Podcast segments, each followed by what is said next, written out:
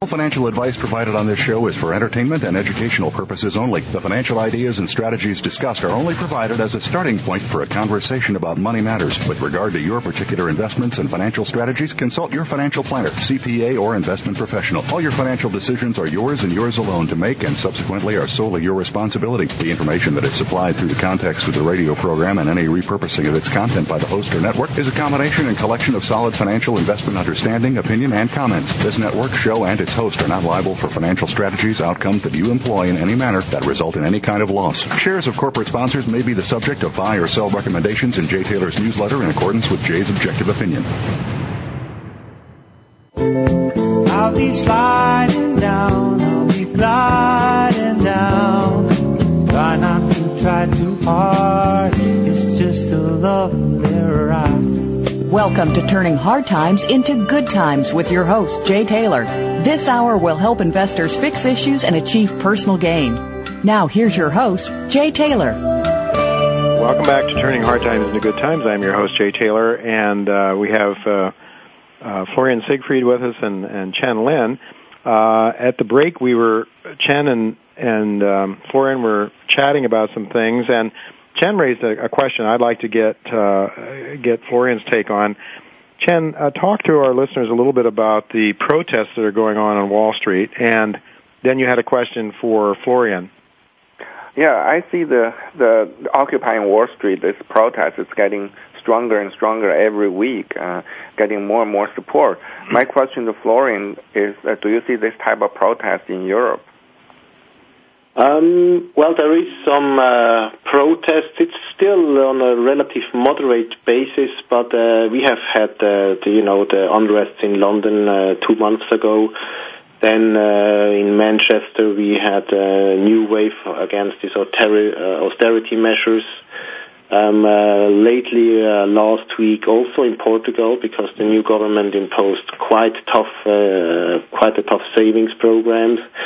Uh, in Greece, it's a national, uh, it's a national uh, problem, I think, and among the rest of Europe, I think it's still very much a local movement. It's not coordinated, but um, as we have seen in the U.S. with the Tea Party movement, it could really spread into something more dramatic if the situation continues like it is right now. Yeah, it's it's really interesting to me because what we could have here, it seems to me, is sort of an international rebellion against the bankers and against the bailouts and and you know, Florian, what you're saying, Europeans don't want to see their tax money taken to bail out other countries. In the U.S., uh, people are just mad as hell about, uh, without having a vote, seeing uh, future generations taxed and, and impoverished uh, by the bailouts of some rich bankers. I mean, people are really mad as hell now, aren't they? Yeah, I think, but uh, still, most people don't uh, probably don't understand the mechanics of all these uh, transfers and how it is played. So uh, I think what is the reason for this, uh, you know, uh, unrest is really people feel the pressure because. I mean, wages haven't grown for 10 years. Mm-hmm. in real terms, they are down in Europe, they are down in the US. Uh, life is not getting uh, cheaper. Everything is getting more expensive. Mm-hmm. And um, uh, then you have uh, an industry, an, uh, an, an, industry which is just doing very good in difficult times. And um, uh, of course, I think people are slowly getting aware that the bailouts did not prevent uh, anything. Uh, the money was not going uh, back into the ordinary economy, into the ordinary businesses. All it did, in my view, and that was clear, it went into more speculation. I think a major problems also with commodities was that the rising commodity prices were a new kind of game by where the bailout money was parked that was a winning uh, winning play for many banks. And now this uh, is coming to an end. So i think also with any kind of next uh, QE3 uh, or QE2 in the UK I really wonder what kind of asset class will be observed um, to be the next winner. You know that's a good question. Actually Florian I have a couple of questions for Chen. Chen maybe you want to address that what Florian just asked I, I think you're more bullish probably than Florian or I on the base metals and on energy. Is uh, will they continue to benefit if we get a QE3 in the U.S. and a QE2 in England, Chen? Oh, well, those are relatively hard to say uh, because, you know, for example, base metal, it's very easy uh, to uh, speculate. You know, you, you can very easily put them into storage, right? So, uh, you know, I heard, you know, J.P. Morgan put like half of world copper into their warehouse. and then they, they are you know, they're supported by the U.S. government, so they can hold on to it for a pretty long time. So it's very hard. Um, for me, it's it's very hard to uh, to see you know where the base metal direction is going to be. Mm-hmm. Uh, oil is relatively easier because it's hard to store the oil. so I hope, mean, I've been saying pretty long time in my newsletter. I really hope uh, oil price will come down. I think uh, you know probably seventy, eighty dollars is uh, it's more fair. You know, uh, I mean, it's encouraged exploration. You know, that, that, that and and uh, you know, I, I think a consumer is not pinched too hard. Yeah, I'm pinched very hard. We've been talking a lot about a lot of gloomy stuff, and and before we let Florian and Chen go, we want to hit on some more positive uh, ideas too, because there are some ways uh, to hedge yourself against the difficulties ahead. But uh, a question that Florian had for Chen actually. Uh, and Chen, I'll direct this. I'll, I'll send this to you directly. Will the Chinese, to what extent will the Chinese come in and bail out Italy and other troubled countries in in uh, Europe? Oh, I don't think China will just come in to bail out, uh, you know, European country. You know, the the most likely country actually is Portugal from all these because Portugal relationship, you know, from Macau with China or so on and so Uh-huh. forth. But I don't, I don't see China want to do too much on that. I mean, I think China want to see uh, a successful Europe. Okay, China want to see Euro, Euro, the currency, to stick together because China want an alter- alternative to U.S. dollar. That's Mhm. probably from there. But you know, China more their internal has a lot of problem. And they they they want to keep their wheat powders on on the dry side. You know, they they China if China want to buy more like a resource, China want to buy you know uh, and something more useful to China. And then China is fighting inflation problem, which is actually coming down. So there there is a you know uh, there's a serious inflation in China, the labor shortage in China. There are you know uh, people get into speculative like housing, like other things in China. They're trying to cool down the housing market. So bottom line is what I see is Chinese government, from their point of view, they more focus on internal problem.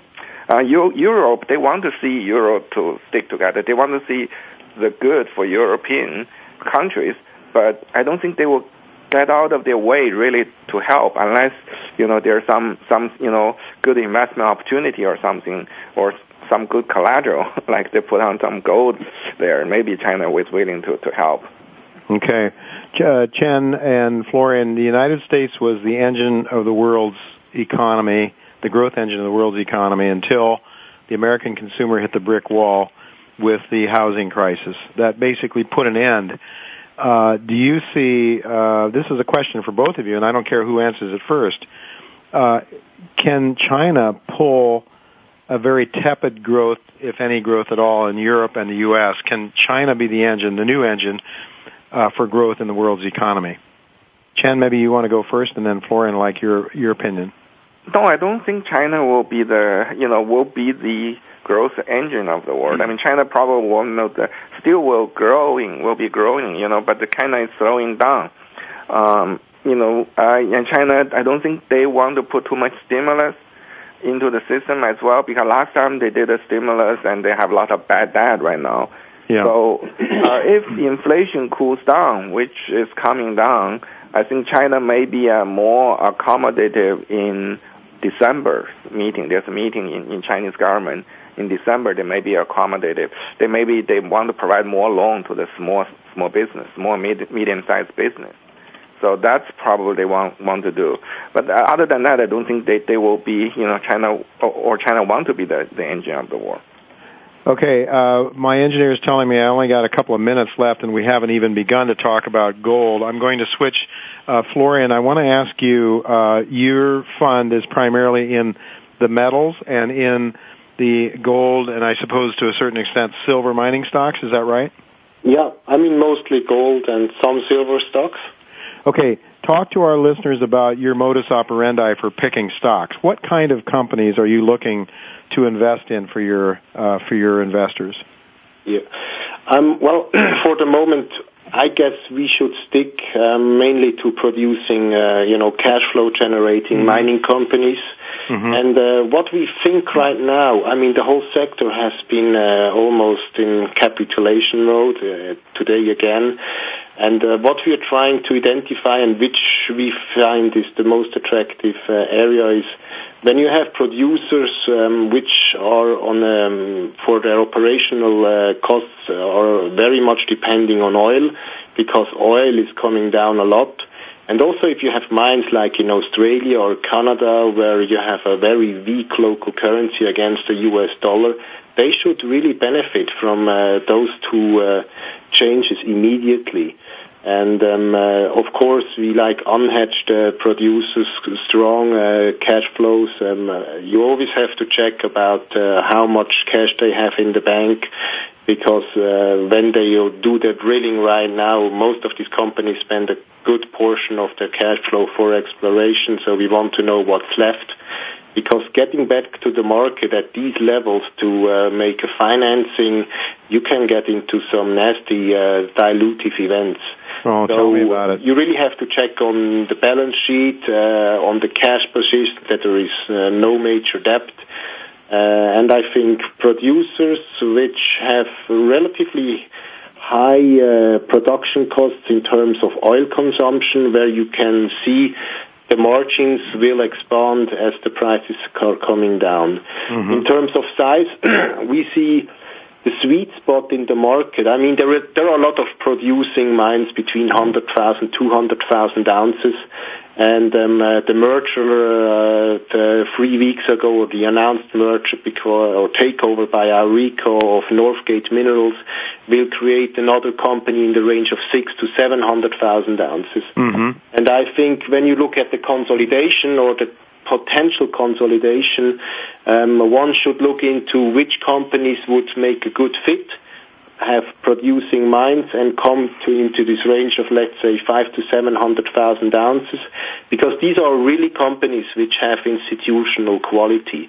Mm. and when they can also pay dividends Newmont announced a very nice dividend model based on the gold price. Um, I think with an eight, uh, 1800 gold price they're going to pay out like 5% dividend and that is very good in this market. And I think other companies could try to copy those kind of models the valuations in the in the in the small producers, the sector is currently trading at the uh, I think price cash flow of 5.5. That's according to CIBC. The seniors are also very cheap, about eight to nine. But I mean, the real value is in the small producers yeah. this moment. Certainly, I think Chen would agree with that as well. And Chen is also one that is is really a a stickler for cash flow. Uh, I'd like to ask you before we say goodbye today, uh, Florian, do you have a, favorite uh, in that sweet spot, a name or two that you would pass on to our to our listeners? Um, yeah, a company that we actually followed and also have invested in is it's Allied Gold. That's ALD, I guess, in Toronto. It's very illiquid in Toronto. The the main listing is in London. And um, what we like about uh, Allied, it's uh, a ramping up story. So they're going to produce like 200,000 ounces by 2012. Uh, very well funded, uh, good shareholders, mainly institutions. And um, the stock has been depressed as of late because there were some management changes in the company, and people were waiting of how it's going to pay out in the, uh, at the end. And the valuation, as we look at it uh, on a price cash flow basis for 2012, when the company reaches its target, uh, and they're, in my opinion, on a good way to do it. They're trading at like a price cash flow multiple of four. They hmm. have more than 10 years mine life. Uh, nevertheless, the, it's in a ramp-up situation. The company has still uh, negative earnings. Um, but they are basically uh, a lot of costs are in Australian dollars. This is what I mentioned before. They mm-hmm. 80 million in cash. So I think on a weakness, companies like that, uh, I would watch it. Or we had Oceana Gold in the office uh, last week. a similar situation, um, I think that is the sweet spot of the market. Did you say Oceana Gold, Florian? Yeah, Oceana Gold. Which think is a favorite of yours still, isn't it, Newsletter. yeah. Chen, yes, Chen is yeah, it not Oceana still a favorite of yours, Oceana? Yes, yes, it's, it's my largest uh, mining position. Okay, very good. Unfortunately, you know, there's so much more we would love to talk to both of you about. We're out of time, uh, so we're going to have to have Florian We'll have to have you back sometime soon. Maybe you and I will do a a joint uh, program in from Asia or something. Who knows? But in any event, thanks both of you for coming on and sharing your insights with our listeners. Folks, don't go away. We're going to be right back with Barry Downs. He's a newcomer to our show, but somebody I've known for many years. Barry uh, has a very interesting perspective on the markets, certainly a deflationary perspective. We're going to be right back with Barry Downs. Don't go away.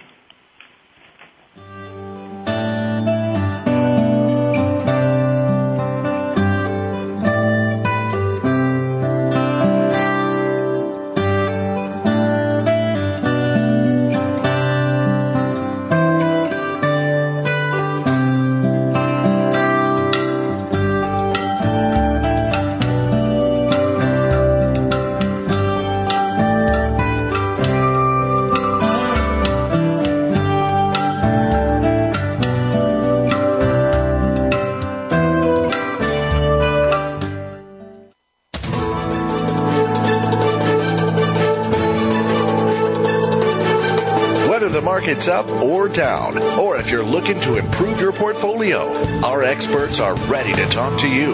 Call now toll free 866 472 5790. That's 866 472 5790. Voice America Business Network. Merrex Gold, with over 800 square kilometers of contiguous permits in West Mali, Africa. Merrex and exploration partner IAMGOLD have spent $16 million on the advanced stage Siribaya Gold project in Mali. 40,000 meters of diamond and reverse circulation drilling currently underway to expand Merrex indicated resource and to determine the true size of the Siribaya gold deposit. Exploration also continues on the huge gold anomaly at Zone Bambadinka, as well as the major gold system on the Babara and Kofia permits. Romios Gold offers unprecedented opportunities in the final frontier of British Columbia's Golden Triangle, a copper gold rich region with improving infrastructure. Romios properties are located in the vicinity of multi billion dollar deposits. With its $6 million plus drilling program underway, Romios Gold is focused on developing world class mineral resources in a major upcoming mining district. Rye Patch Gold Corp is an exploration company seeking to build a sizable inventory of gold and silver resource assets in mining friendly Nevada, the world's fourth richest gold region. This well funded company now has 1.2 million ounces of gold and gold equivalent in the measured and indicated category, plus 2.7 million ounces of gold and gold equivalent in the inferred category, with ongoing drilling to achieve a goal of 10 million ounces of gold. For more info on RPM, please visit our website at www.ryepatchgold.com. Voice America Business Network. The bottom line in business. Welcome to the human race. Some kind of love and ride. I'll be sliding down, I'll be gliding down. Try too hard. It's just a. You're listening to Turning Hard Times into Good Times with your host, Jay Taylor. If you have a question or comment about today's show, Jay would love to hear from you at 1 866 472 5790. That's 1 866 472 5790. You can also send an email to questionsfortaylor at gmail.com. That's questions, the number 4, Taylor at gmail.com. Now, back to our program. Welcome back to Turning Hard Times into Good Times. Uh, I've just been informed uh, by my partner here in New York that I've failed to mention our sponsors for the second hour, and because uh, these folks are uh, very important to us, they make this show uh, economically viable. I do want to name them for the second hour. Uh, they are Merrex Gold, Visible Gold Mines, Lucky Strike Resources. That's a new sponsor, actually a new new one a week or two ago. They're a coal uh, company in Mongolia, and RX Gold Inc. and Legend Gold Corp.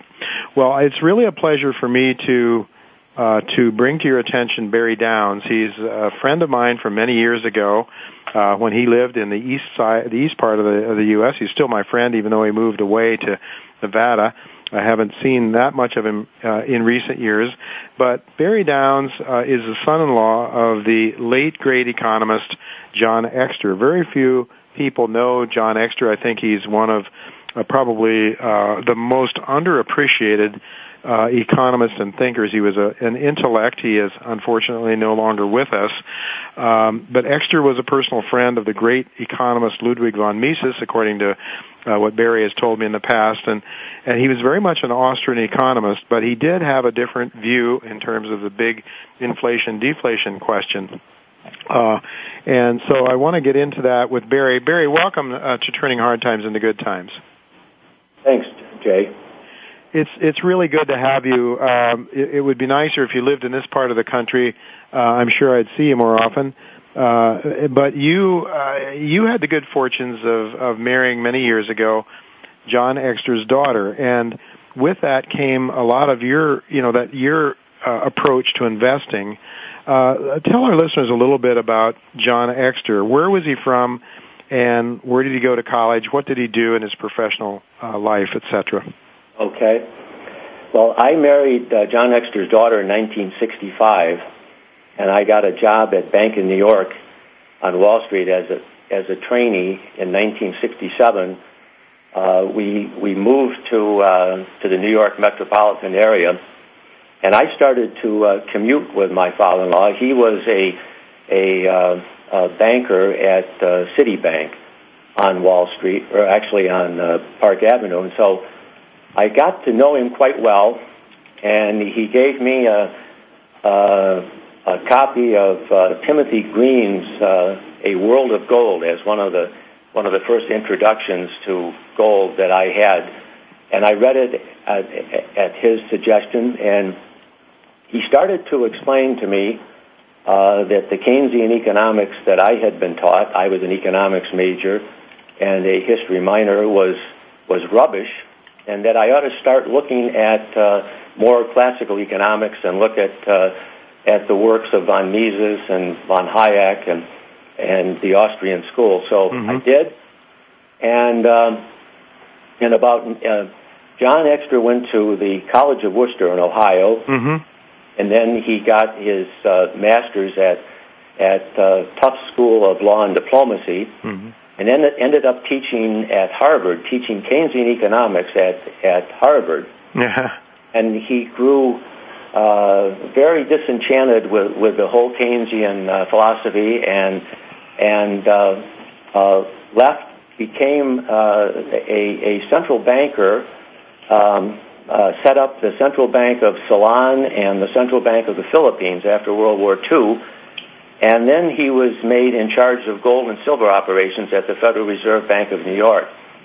And he told me that uh, he remembered paying out all of the gold to uh, to the French uh, during the 50s, and it just it just tore him apart because he uh, saw that the United States should should should be maintaining uh, all of its gold holding and not letting go an ounce anyways, he uh, he then left the Federal Reserve and he became a, commercial banker at Citibank. And because of his uh, widespread contacts in, in the world of central banking, they they uh, had him go around the world, and he he was in charge of uh, government and central bank relationships. So he knew all the central bankers, all the finance ministers and prime ministers of the various countries around, and he decided uh, in 1971, after Nixon closed the gold window and, and we officially uh, left gold, uh, that he was going to take an early retirement. He saw this as the beginning of the end for for the uh, uh, the entire title, entire global economy. Mm-hmm. Uh, he became a gold bug basically back in the 50s when he he was working at the Federal Reserve Bank of New York in charge of gold and silver operations. Mm-hmm. And in 1971, after he left Citibank, he came up with a model to describe the system.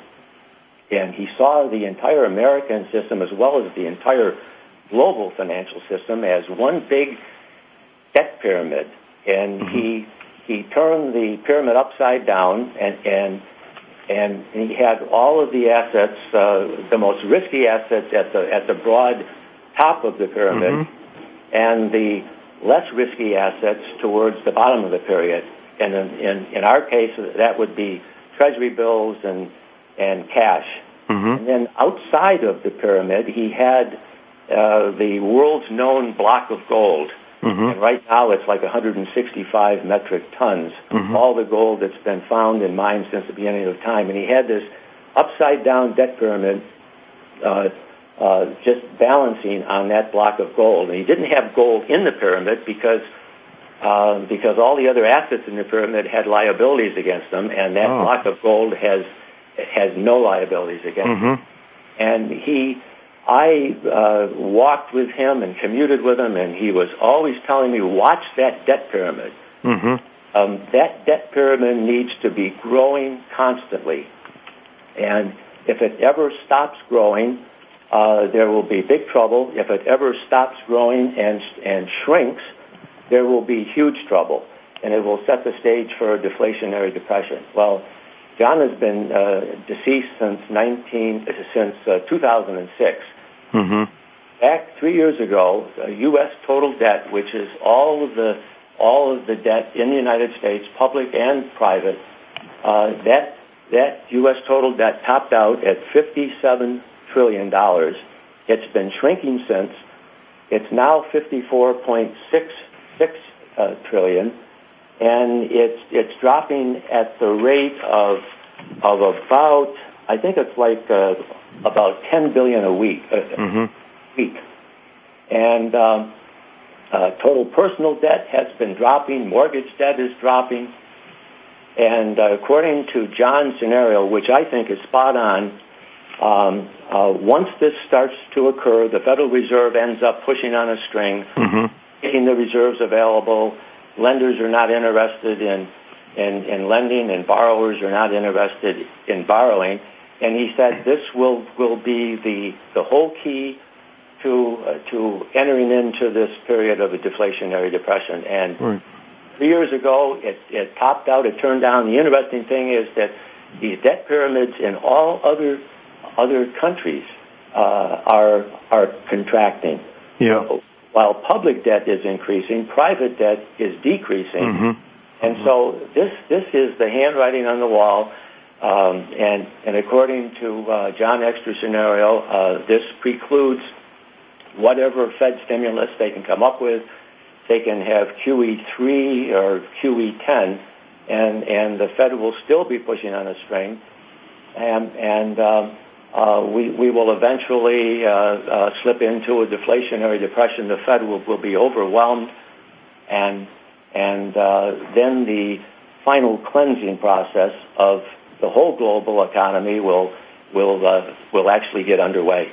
Yeah, but certainly is along the lines of, uh, of Robert Prechter's view of the world. Uh, Ian Gordon, a lesser known person, but he's been on this show. Barry, your thoughts, of course, and you know, I, this is not new having spoken with you over the years. Yeah. Uh, other people that have studied under John Exter have really uh, have, have really identified with this, and it seems to be unfolding to a great extent, very much along the lines of John Exter. John's feeling was that they will run down the the uh, pyramid, and of course that de- that upside down debt pyramid, Jay, uh, contains a lot more of of these bizarre investments than than existed when John first yeah, came up. indeed. In, all in, in, in 1971, all the derivatives and everything. So he said they his feeling was they will run down that debt pyramid. They'll get out of the pyramid. They will go into gold, and and and he said, of course, there is just uh, so little gold in the world. I mean, right now that's it's like 5.3 billion ounces. That's it. All the yeah. gold has been found in mines since the beginning of time. So his forecast was that when this started, gold would go to undreamed of levels. Well, we're uh, seeing it starting to happen. My feeling is that, that it's in the early stages yet still. Uh, Barry, unfortunately, we're out of time. Uh, we'll have to have you back again. We'll reminisce some more about John Exter and talk in more detail about this uh, about this deflationary scenario if you're willing to come back. Well, it was a pleasure, Jay. It was great talking to you again. Folks, don't go away. We're going to be right back with Scott Waldy. He's the president and CEO of Legend Gold Corp. This looks to me like another extraordinarily undervalued junior gold company, so you don't want to miss what Scott Waldy has to say. Don't go away. We'll be right back.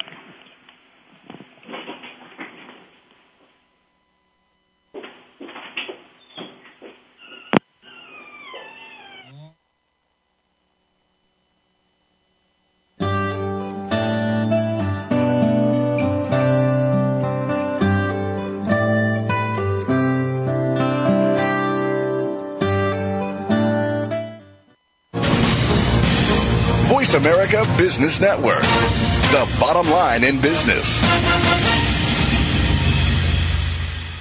Legend Gold Corp is a gold exploration company with flagship projects in Mali, West Africa. With successful drilling programs and new discoveries this year, we are in an excellent position to advance our two gold deposits. Shareholder value is anchored at Chuquemala by a 43-101 compliant resource of approximately 600,000 ounces of gold. The recent addition of the Munina project offers the potential for a third gold strike. Legend Gold trades under the symbol LGN on the TSX Venture Exchange. Please go to our website at www www.legendgold.com. Merrex Gold, with over 800 square kilometers of contiguous permits in West Mali, Africa. Merrex and exploration partner IAMGOLD have spent $16 million on the advanced stage Siribaya Gold Project in Mali. 40,000 meters of diamond and reverse circulation drilling currently underway to expand Merrex's indicated resource and to determine the true size of the Siribaya Gold deposit. Exploration also continues on the huge gold anomaly at Zone Bambadinka, as well as the major gold system on the Babara and Kofia permits. Northwest Quebec is one of the world's friendliest and most prolific areas for mining and exploration. One of the rising stars in this incredible region is Visible Gold Mines. From the exciting Wasamac area to Joutel, Visible Gold Mines is drilling nonstop in pursuit of the next important gold discovery in Northwest Quebec. Visible Gold Mines has the focus, experience, commitment, and resources necessary to rapidly emerge as a leader in the vibrant Quebec gold sector. Check out visiblegoldmines.com. VGD on the TSX Venture Exchange. Rye Patch Gold Corp is an exploration company seeking to build a sizable inventory of gold and silver resource assets in mining friendly Nevada, the world's fourth richest gold region. This well funded company now has 1.2 million ounces of gold and gold equivalent in the measured and indicated category, plus 2.7 million ounces of gold and gold equivalent in the inferred category, with ongoing drilling to achieve a goal of 10 million ounces of gold. For more info on RPM, please visit our website at www www.ryepatchgold.com. Voice America Business Network, the bottom line in business. Welcome to the human race. Some kind of love and ride. I'll be sliding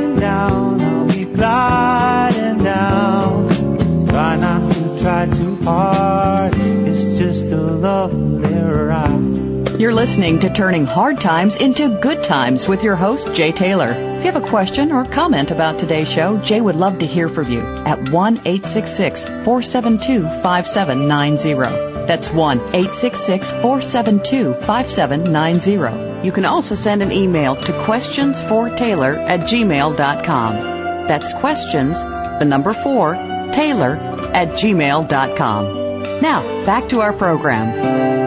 Welcome back to Turning Hard Times into Good Times. Uh, I am your host, Jay Taylor, and I'm really pleased to have with me once again Scott Waldy. He's the president and CEO of Legend Gold Corp. Well, as with the previous sponsor that we interviewed earlier uh, in today's show, Legend Gold is exploring and developing gold, a, a gold project or two in Mali, uh, West Africa. Uh, the company trades on the um, uh, on the uh, uh, Toronto Exchange under the symbol LGN, and you can buy the stock in the United States under the symbol NOATF. There are 65.4 million shares outstanding. Uh, if I'm up to date on that, there, the share price is incredibly low.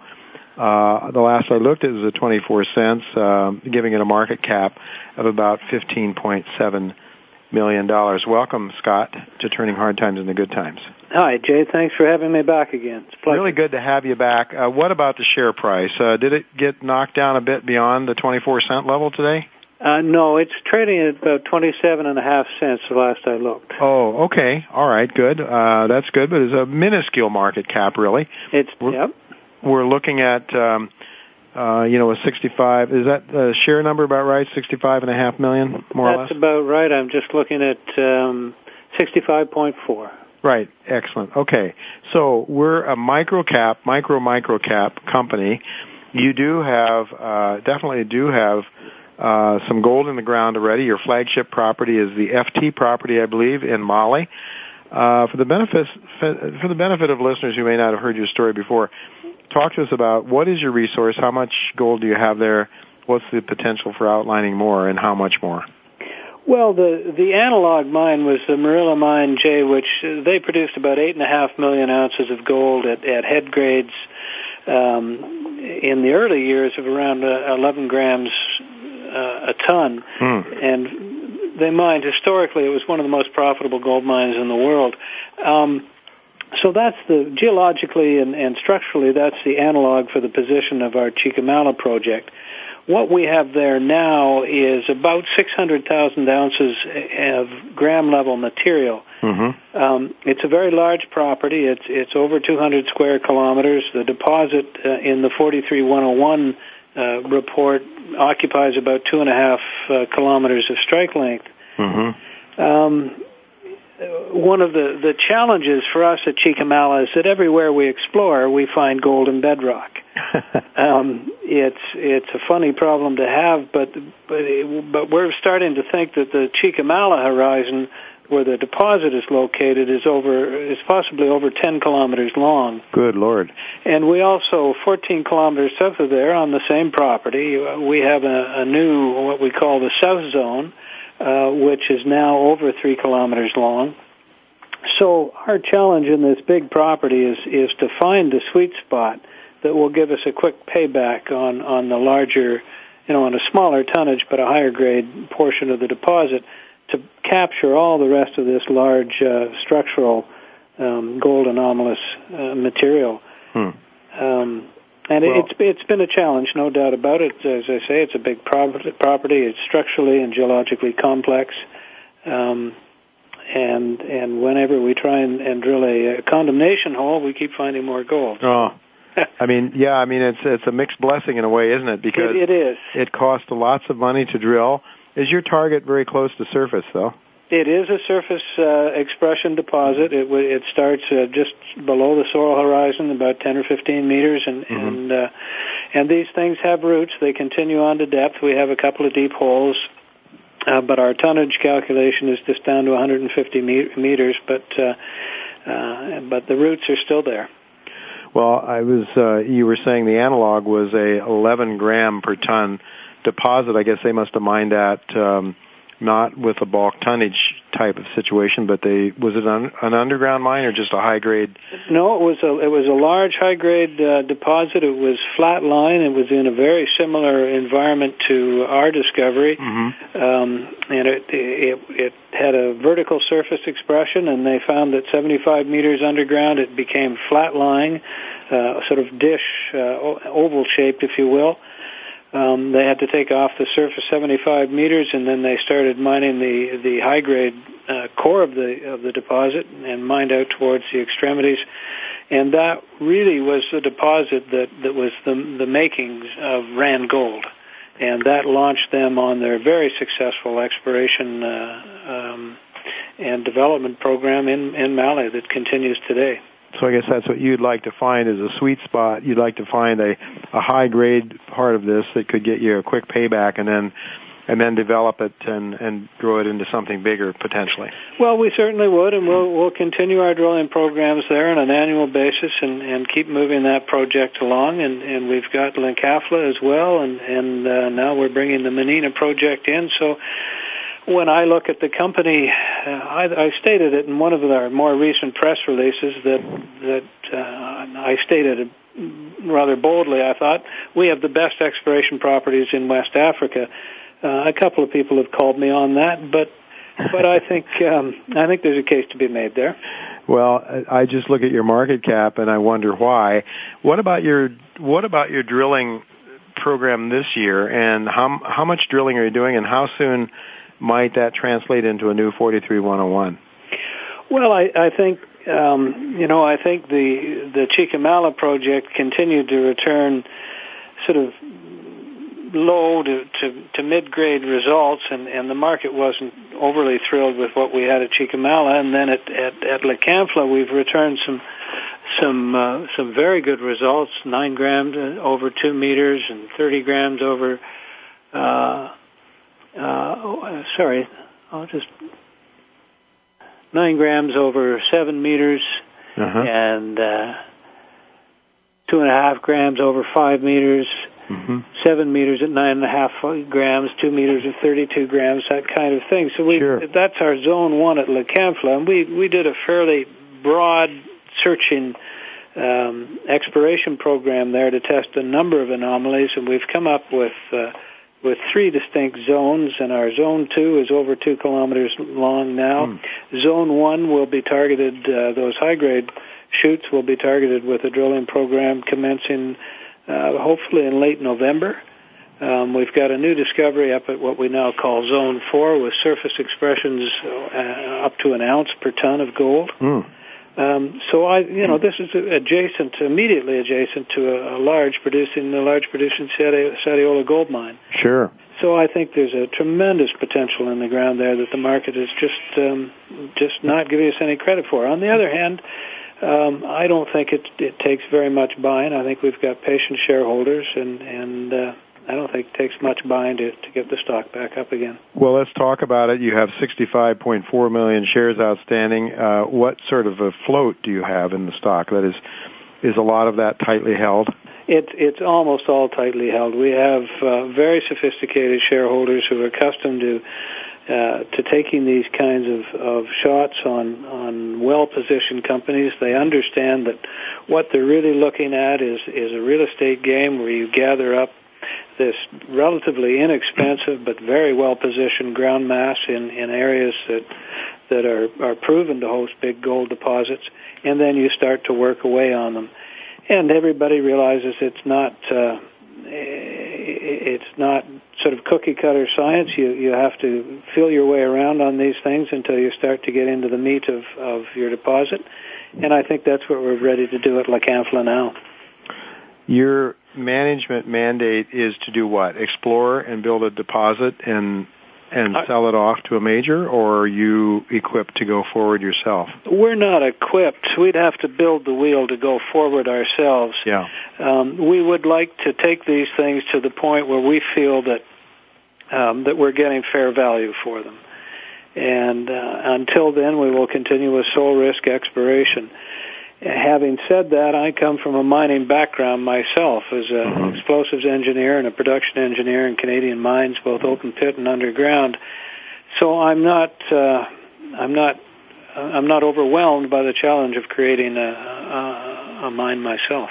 Yeah, and you'd obviously have to uh, to get the personnel to do that and and to move it forward. These are very you know, I think people that aren't used to the mining industry think of it as digging a hole in the ground and pulling out metals. It's it's a, an awful lot of science, an awful lot of um, you know, a, a, sure. a, a lot of chemistry, a lot of uh, uh, engineering goes into building a mine. So it's it's obviously something that you know most juniors. I think you build the most wealth by probably finding the gold and and a big deposit, a multi-million. You have tremendous exploration potential here from what I see.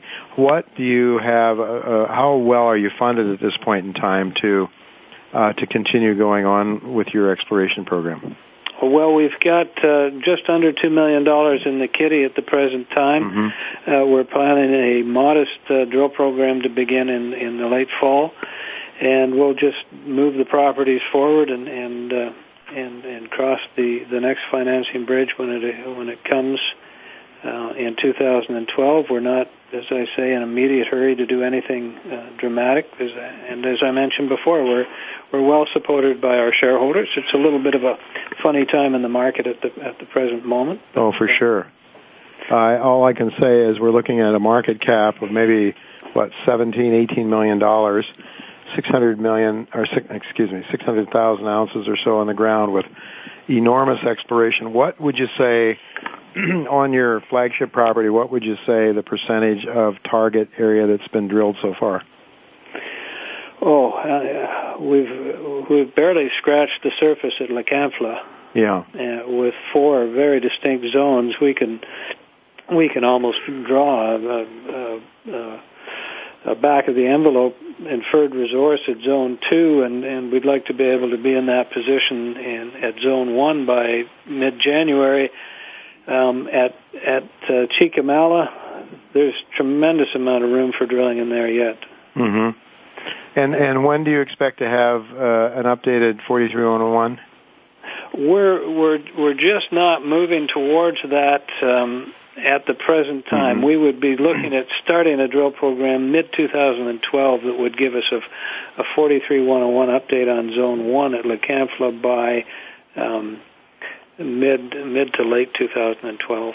Mm-hmm. All right. Well, it seems to me that this is really one I need to take another look at and probably update my subscribers on because it's. Uh, um, it's just, it's just to me, these are the kinds of companies with success that can literally turn investments, um, you know, from you can. You know, these are ten bagger potential companies, folks, and uh, I'm not promising you anything. Neither, uh, neither is Scott for sure. Uh, this is a risky business, but when you hit, it can be extraordinarily rewarding.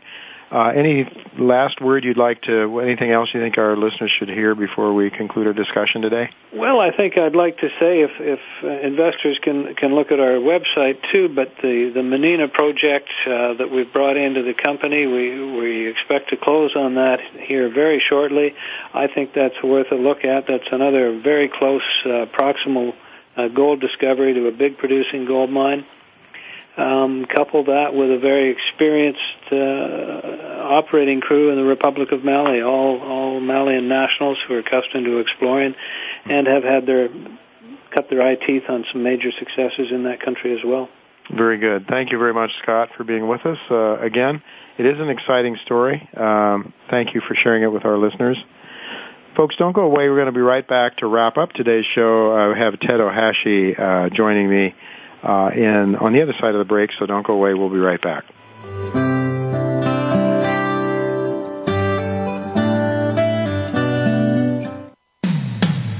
When it comes to business, you'll find the experts here. Voice America Business Network. Northwest Quebec is one of the world's friendliest and most prolific areas for mining and exploration. One of the rising stars in this incredible region is Visible Gold Mines. From the exciting Wasamac area to Joutel, Visible Gold Mines is drilling nonstop in pursuit of the next important gold discovery in Northwest Quebec. Visible Gold Mines has the focus, experience, commitment, and resources necessary to rapidly emerge as a leader in the vibrant Quebec gold sector. Check out visiblegoldmines.com. VGD on the TSX Venture Exchange.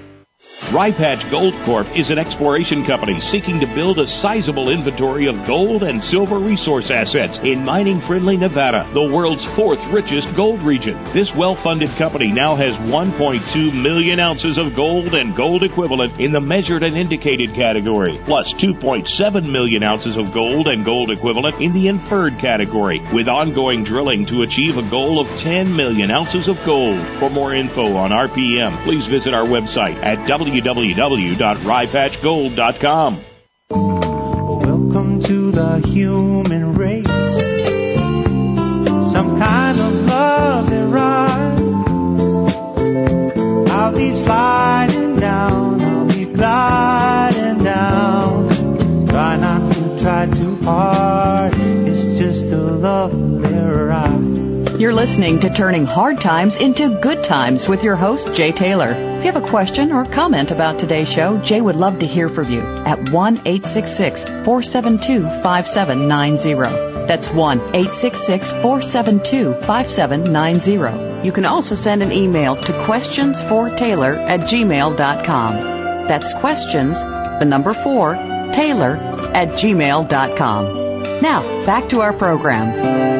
Welcome back to Turning Hard Times into Good Times. As so often happens, uh, we spend too much time talking to our guests, and we have almost no time left for the wrap. I have Ted Ohashi with me. Ted, uh, get into a favorite silver company that you're following. Talk to our listeners about that. Sure. Um, that would be Avino Silver and Gold. Uh, it's a company that I've talked about on your show in the past. Um, they're a, a Toronto Venture Exchange listed company, ASM. Uh, and now they're also listed on the Amex. Uh, so for your uh, U.S. Uh, listeners, um, uh, you've got that. Uh, the company um, has about a $45 million market cap hmm. at at current prices. Um, they're active in in Mexico in the Durango province. Um, they're reopening a mine that had been in operation for many years. Um, and uh, and in addition to that, they're uh, uh, doing some uh, exploration work, uh, basically to see whether uh, uh, the, one of their main veins uh, continues at depth. Um, the stock is down, as many stocks are, uh, but it's still in the dollar seventy range and trading actively. Um, and and it's companies like this uh, and and the others that you were mentioning uh, on your show today, Jay, that um, you know, I think uh, uh, when the turn comes, uh, that uh, that they will do very, very well. Well, I, I think you're absolutely right, Ted. We've got just a minute left, and I'm having a heck of a time with a cold here, but. Uh, I think you're absolutely right, and, and we might just tell our listeners that they can go to investmentpitch.com. Yep. Uh, you'll have some of your own ideas, uh, the uh, clients of Investment Pitch that are there a lot of information uh, available at investmentpitch.com. Yeah, and, wanna... and they'll see videos uh, on Avino and uh, uh, and several other companies like that. Very good. Well, thank you, Ted. I'm sorry we don't have more time. That's okay, uh, we we really are out of time, and I'm almost out of voice, unfortunately. Um, folks, I want to just tell you, next week we've got coming up um, Ian McAvity. He's the author of Ian McAvity's Deliberations uh, in my mind, there are a few market analysts out there better than Ian when it comes to seeing the big picture. So you won't want to miss Ian McAvity. In closing, I want to thank the staff at Voice America, starting with my senior executive producer, Tacey Trump, and Justin Jackman, my engineer. Those folks make this show logistically possible.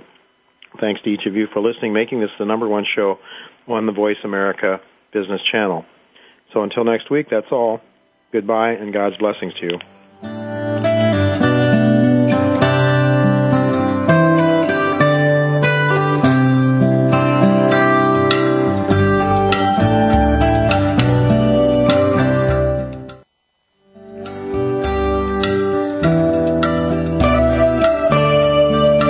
Thank you again for listening to Turning Hard Times into Good Times with Jay Taylor. Please join us again next Tuesday at noon Pacific Time, 3 p.m. Eastern Time on the Voice America Business Channel. Now the thing about time is that time is